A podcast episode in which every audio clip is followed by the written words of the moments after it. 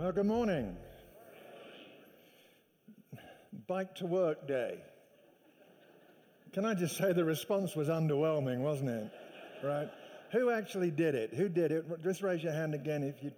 Well done, you win the new car. Although you probably don't need it. You're going to be biking, right? But uh, I did not bike to work. It would take me. Th- I live in Loveland. It would take me three weeks, but uh, I was out there with the stations that we had, and this is not a this is not a commercial. It's a thank you. But our friends at uh, Chick Fil A donated 600 sandwiches, two or three thousand dollars worth of sandwiches, and uh, we were able to give all of those out. I only ate 572 of them. And uh, I, again, it's not a commercial, a word from our sponsor in any way, but just a, just a, a thank you to Chick Fil A for what they for what they did. Yeah. And I'm sure if they heard we've done this, they'd probably say, "My pleasure," wouldn't they? That's, that's good. All right, we're continuing this uh, series, God's Nature, tracing His fingerprints. We're looking at how nature speaks to us of the character and nature, nature of God. And this week it's birds, the God who cares. And what we're going to do is we're obeying a command that Jesus gave. He said, Look at the birds. So we're going to do that. But we're also going to be considering a story that he told, the so called prodigal son story. I felt a nudge I sensed from the Lord to bring these two ideas together the birds and the prodigal son story. And some of you are looking at me right now saying, Where is the connection? There are no birds in the prodigal son story. Now, now there are pigs, right? And as we know, they don't fly, right? So the connection doesn't work in that regard. But let, let's see how we can do with this. Jesus said, Look at the birds of the air. They do not sow or reap or store away in barns, and yet your heavenly Father feeds them. Are you not much more valuable than they? In the message version, just look at this. It goes like this Look at the birds, free and unfettered, not tied down to a job description, careless in the care of God, and you count far more to Him than birds. And then switching into the first part of that prodigal story, Jesus told them this story a man had two sons. The younger son told his father, I want my share of your estate now before you die. So his father agreed to divide his wealth between his sons. A few days later, this younger son packed all his belongings and moved to a distant land. And there he wasted all his money in wild living. About the time his money ran out, a great famine swept over the land, and he began to starve. He persuaded a local farmer to hire him and the man sent him into the, his fields to feed the pigs. The young man became so hungry that even the pods he was feeding the pigs looked good to him, but no one gave him anything. When he finally came to his senses, he said to himself, At home, even the hired servants have food enough to spare, and here I am dying of hunger. I will go home to my father and say, Father, I've sinned against both heaven and you, and I'm no longer worthy of being called your son. Please take me on as a hired servant. So he returned home to his father, and while he was still a long way off, his father saw him coming. Filled with love and compassion, he ran to his son, embraced him, and kissed him. His son said to him, Father, I have sinned against both heaven and you, and I am no longer worthy of being called your son. But his father said to the servants, Quick, bring the finest robe in the house and put it on him. Get a ring for his finger and sandals for his feet, and kill the calf we have been fattening. We must celebrate with a feast, for this son of mine was dead and has now returned to life. He was lost, but now he is found. So the party began, and the story continues, but we're going to focus in on this part. So, next weekend, the weekend is coming up again, that weekend that I look forward to with such joyful, feverish anticipation. I am talking the 4th of July. And I get to preach. It, it's, it's, no, no, no. No, it's all part of a conspiracy. It's. And every year I say it because every year people come up and ask me the same question Do you British people celebrate the 4th of July? Why would we do that? We lost. I've got British friends here in this service. They've come all the way from England to be here. Guys, there's this thing called the War of Independence. We lost. Next weekend, we celebrate America as we know it, 246 years old. Before that, it was known as the United Colonies with those nasty British people but now 246 years. And a lot has happened in 246 years. Think about it the entire history of the United States of America 246. Now think about this number 400. Because there was a period in Israel's history for 400 years, they heard absolutely nothing from God. There was silence. The prophet Malachi, the Old Testament prophet, had prophesied, See, I will send the prophet Elijah to you. Malachi 4 5. That's the last word. It's over. Silence. 400 years. And they must have thought, where has God gone? Imagine being a first century Jew in Israel in the time of Jesus your recent history says God has probably abandoned you. In the 400 years, the Persians had come, the Greeks had come, all occupying Israel. The Egyptians, the Syrians, they desecrated the temple. And now, in the time of Jesus, it's the Romans. Circumstantially, it said, Where has God gone? And then your religious leaders are letting you know that if God is interested, he's really picky and angry and almost impossible to please because in Jesus' time, the religious leaders had developed something called the Mishnah 700 pages of small print legislation that wasn't biblical. Frankly, a lot of it was ridiculous. They had legislation about how much you could greet a bride on her wedding day. There were rules about that. How much you could comfort a widow at a funeral. You couldn't look into a mirror on the Sabbath. If you did, you might find a gray hair. If you pulled it out, you'd be working on the Sabbath. They asked searching questions like Can you pray if you're working in the top of a tree? Can a man divorce his wife for burning a meal? Do not say amen, sir. It will not go well for thee. Is a man ceremonially unclean for touching a mouse? And I'm not making this one up. If you are making bread while naked, that's what I'm thinking. And then you want to use that bread for an offering, is it unclean? That one's been worrying me for quite a while. And the Pharisees had 229 rules just about having a meal.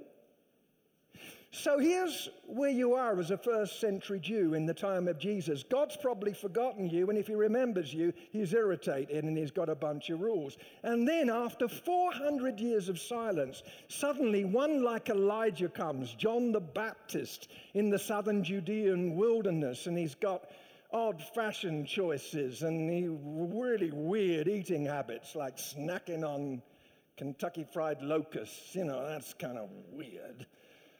And he's a voice crying in the wilderness. And they say, Are you the Messiah? He says, No, one is coming. And then the silence is really broken because Jesus comes. And he grows up in obscurity he begins his ministry teaching the people not only how to live, but he wants them to know what God is like. He is not the abandoning one, He is not the picky one, He is the caring one, the God who cares for the birds, like the father who cares for his wayward son. So, what can we learn here. So, first of all, if you're following along in the outline, let's see that He's the God who calls us home. He's the God who calls us home. The prophet Jeremiah in the Old Testament spoke of how birds know how to find their way home. He referred to birds that would pass through Israel, migratory birds. Even the stork in the sky knows her appointed seasons, and the dove, the swift, and the thrush observe the time of their migration. But my people do not know the requirements of the Lord. Jeremiah is saying, Look at the birds. They know how to get home. What's the matter with God's people? Now, geese are not the brightest of creatures, but they know how to head south in November. They just know. And uh, migratory birds, this is remarkable, they can remember the location of their birth and return to it thousands of miles when they're thousands of miles away. And they don't have Siri. Right? They don't, they've got some kind of internal GPS system, and we don't really know. We believe that they navigate using the sun, stars, the Earth's magnetic field, in the case of one species, smell. But think about that thousands of miles from home without a map, and you find your way to the exact spot. There is one bird, the Arctic tern, that flies over 49,000 miles every year because it goes between the Arctic and the Antarctic. There's another bird, the bar tailed godwit, who made up these names, they can cover 7,000 miles without resting. They know how to head home. And the prodigal knows how to head home too. It says he came to himself. He comes home to himself. And then he says, I will arise and go to my father. I'm going to go home. And there's repentance here. The son said to him, Father, I have sinned against heaven and against you. Now,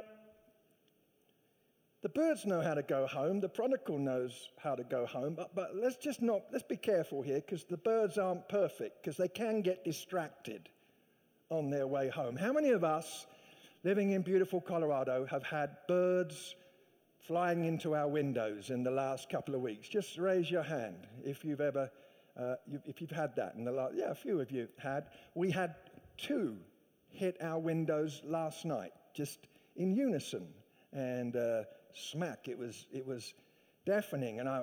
I jumped up and was momentarily preparing to repel the invaders by running around the house while screaming. That would certainly send them off.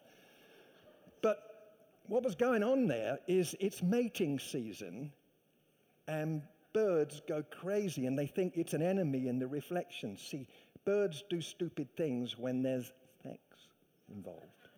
Sex. Sex. Whenever there's sex involved.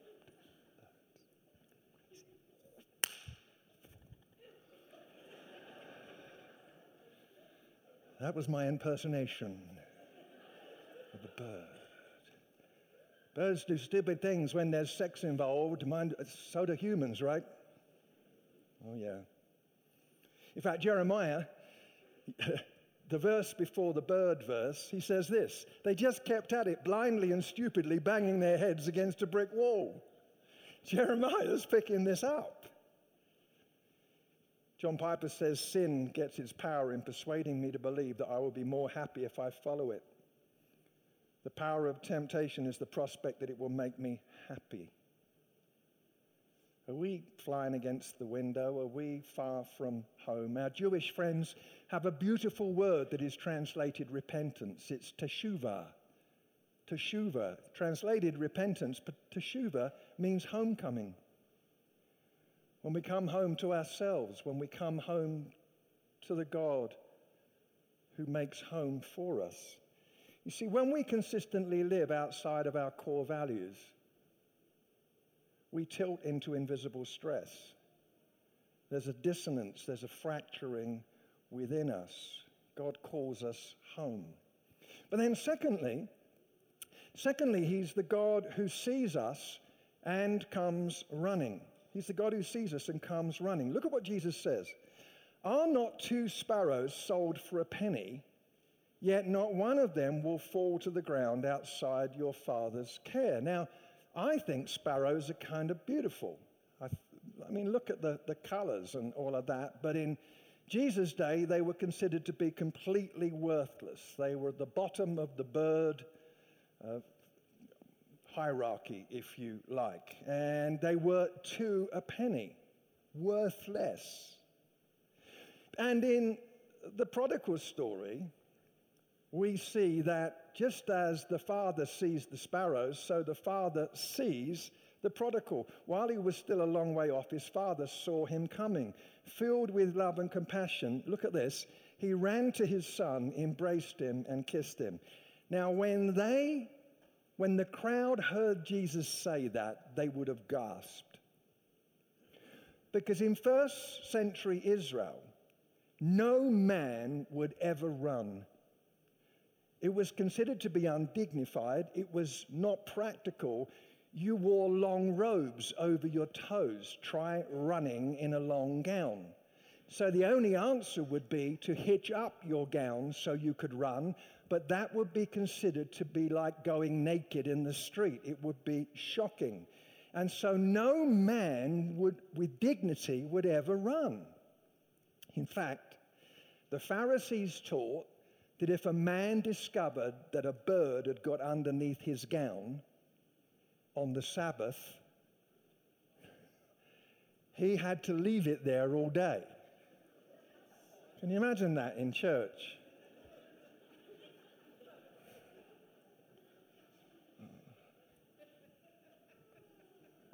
Hi, good to see you. What's the matter with you, Jeff? Oh, it's all right, I got a sparrow in my shorts. You know, it's uh, like. This was so shocking that for a thousand years, the Arabic translation of this story edited out he ran and just put in he went. It's so shocking. Question Why did the father run? Why did he say, Quick, bring the ring and the robe? What's the big haste? Jesus' audience would know. They understood immediately. If a prodigal son came home or daughter, decided to return to a village that they'd shamed, and the villagers heard they were returning, they would intercept that person and they would perform a ceremony of rejection. It was called the Kezazah ceremony. You would put corn and parched nuts into a jar and you would intercept the returning soul and you would hold the jar in their face and then you would smash it into as many pieces as you could. You would then say, Our relationship with you is as broken and irretrievable as this broken jar. We reject you. You are dead to us. Why did dad run? Because he wants to get there before the ceremony starts. He wants to get there ahead of the Kezazah. And what is it that dad says? He doesn't say, You're dead to us. He says, My son was dead and now he's alive again. This is better than a touchdown at the Broncos Stadium. This is beautiful news, everybody. Grace wins the race. And God sees us not as the eye in the sky. Were you told that when you were being raised? You, don't you be mean to your brother. God's watching you. Catholic, the Catholic writer Nancy Mairs, the God of the gotcha. What's our concept of God? Because what we think about God determines how we live. Is he, uh, is he the eye in the sky with his finger trembling over the smite button?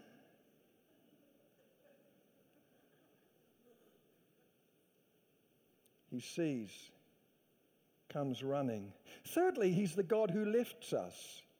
He lifts us. Jesus is talking about worth. And so he says, Don't be afraid, you are worth more than many sparrows. Again, the bottom of the pile. But Jesus says, You're worth. If, if God cares about the sparrows, don't you think He cares about you? And the psalmist picks up this idea of worthlessness and grace in the Psalm 84. Lord who rules over all, even the sparrow, even the sparrow has found a home near your altar. The son feels worthless. I am no longer fit to be called your son. But instead, the father runs and says, Quick, and there's a robe and a ring, which speaks of authority, a signet ring, sandals, which speak of dignity. And notice this the father doesn't say, No, you are worthy, because he's not. But the father makes him worthy. See, here's the bit that I've always struggled with about this story. The kid stinks. He's not had a shower, people. He's been with pigs. And what does dad do? It's ridiculous. He says, Bring the best. What?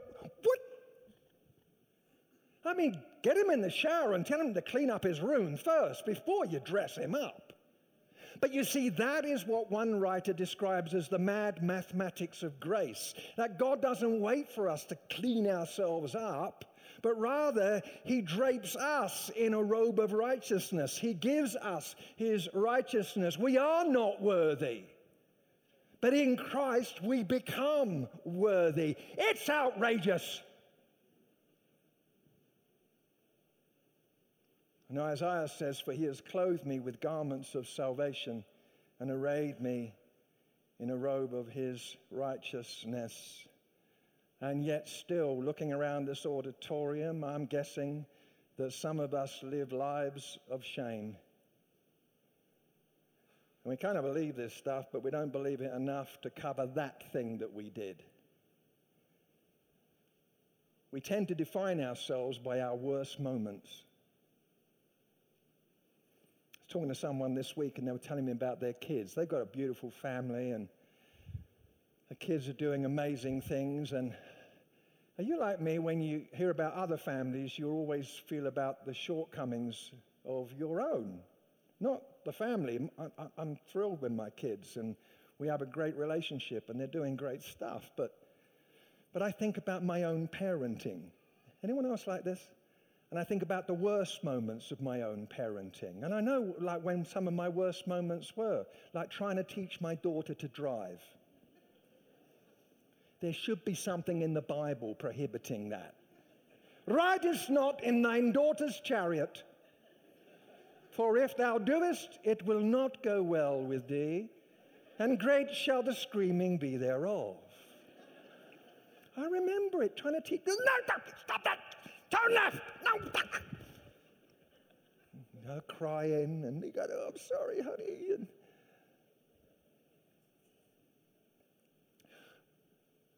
far more seriously, Holy Spirit, help us.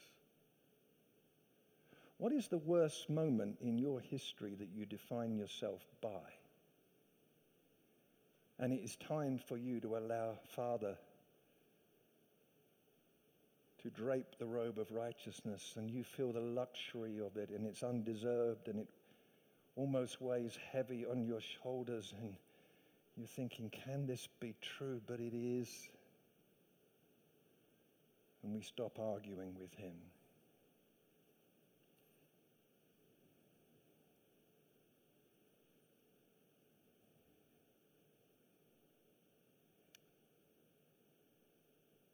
Have I run out of words to say? No. I just want that to settle.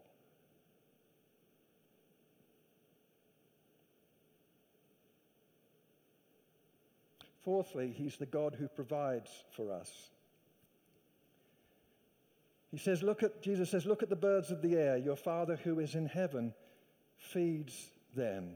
And in the prodigal story, there's a, a party, a celebration. We must celebrate with a feast, for this son of mine was dead and has now returned to life. He was lost, but now he is found. So the party began. Jesus is not saying, don't work. He's not saying don't save. When he says the Father feeds the birds, God doesn't go up to a pigeon. not crazy about pigeons. Lots of pigeons, they're pooping everywhere. God doesn't go, here, pidgey, pidgey, pidgey, pidgey. The pigeons have to go looking for the food, right? He's not saying inactivity, but what he is saying is that broadly he is the provider. There's a problem. You say, well, if that's true, how come that it's estimated that before COVID there were 149 million people living in famine on planet Earth? And since COVID, they estimate by the end of this year 270 million people living in famine. Let's be honest about it, some of them are Christians. So, how does this work? Well, what I can say is that God has provided enough. I was reading a Bloomberg report just yesterday that with the right irrigation and farming practices, there is enough every year to feed two and a half times the population of the earth. The problem is not provision, the problem is stewardship and distribution. God generally has provided. But I also need to say that there are some specific times of provision when God specifically provides for us. And as I conclude this message, I, I want to share one of those with you. And actually, this story is, to me, it's wonderful, and I'm slightly offended by it as well because I could think of other things that God could do. But I just want to share this with you because preparing this message, I woke up to something this week that has taken me 25 years to figure out. 25 years ago, we were living in England. My wife and I, our children were growing. Our house was very small. We had a single lady living with us from the church. She was on a discipleship program. We didn't have much space. And we felt like we needed to get a larger house. We put our house on the market. Nice little house. It sat on the market for a year. No one even came by to look. We just thought, okay, it's not going to happen. One day, our son was playing with a friend in the north of our city, and Kay and I had to go to collect him. Kay and I had to go to pick him up. I saw mass confusion descend there. Collect him, collect him. We had to go and pick him up. So we sat outside this house where our son was playing, nice long drive, beautiful trees. We just sat there waiting for him to come out. And I turned the car engine off and we sat there in the quietness. And suddenly, all the birds in the trees at the end of this drive started to sing. And they went ballistic. It was like really loud. And I, I said to Kay, listen to those birds. And she said, Yeah, that's what they do. It's their job description. You know, they, they, they sing. You know. I said, No, there's something about those birds that are singing in those trees. And, I, and some of you looking at me and you're thinking, Where are you going with this? This sounds crazy. Well, it is crazy. We drove off. Richard jumped in the car. We drove off. A couple of weeks later, we had this pastor from America come visit our church. He was, from, he was new to us, he didn't know any of us. And we had a leadership gathering with him, and he spotted me and Kay sitting out there, and he said, You guys there, um, pointed to us, he said, Anything I can pray with you about? And I, I you know, I said, Oh, yeah, okay. Um, we want to sell our house and buy, our, uh, buy a house. Could you pray with us about that? He said, Sure. So he started to pray. And then he stopped praying and he said this he said, God is showing me that He's going to give you a house.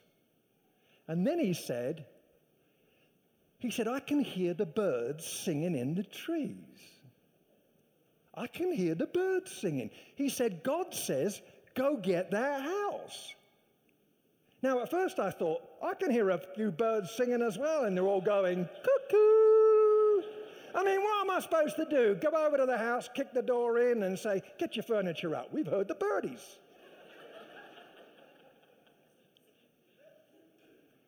Two or three days later, my wife gets a call from the lady who owns that house. She said, My husband has got a sudden promotion. We are moving out of town. Can our kids get together to play? Kay said super quickly, Are you selling your house? the lady said yes. Kay said, Can we come over, like right now? She said, Yeah, come on over. So we got in our car. We put a blue flashing light on top of the roof of our car. No, we didn't. We drove over there, two story house. We look around the ground floor. I look at Kay. She looks at me. I said to this lady and her husband, I said, We want to buy your house. They said, You haven't even been upstairs yet. I said, I don't care. I've heard the birds. We want to buy your house. She said, Well, okay. But we need to move quick. We're going to list the house with a realtor next week. So if you want this, you need to sell yours by Friday. It's Tuesday. We've been on the market for a year. No one's looked. We come out of the house, and Kay turns to me and she says, We're going to sell our house by Friday. I said, Oh, look, there is a pig coming into land. Wednesday, the realtor calls us. He says, I've got someone who wants to see your house. We're going, Hallelujah. I had but a tambourine. I am excited. They show this guy around. He says nothing. He said, Thank you very much. He goes away. Thursday, the realtor calls back. He wants to come see your house again. We stayed in the house and uh, while he came, and I'm following him around, you know, praying, Jesus.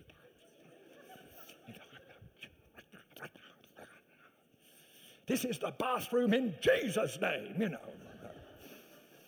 And he went off. Friday, 4 p.m., one hour to go, closing at 5.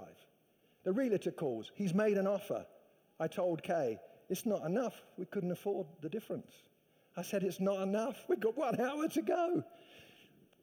10 minutes later, the realtor calls back. You've sold your house. 50 minutes to go. And we did. Now, why, why did that happen? I don't know why that happened. There are lots of other prayers that would be more worthy of being answered. But here's the thing I figured out just preparing for this message.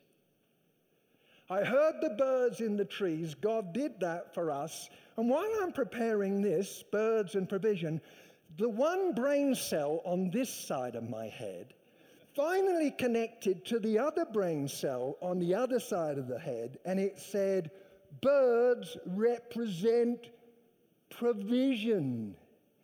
Oh, yeah. God wasn't just having fun with the birdies singing, but this was beautiful. It was fun, but it was beautiful symbolism of the provision of God. And after 25 years, I only got to see it because I'm talking to you. And I think the Lord must be going, duh. so as the worship come, the worship team come back to give you hope.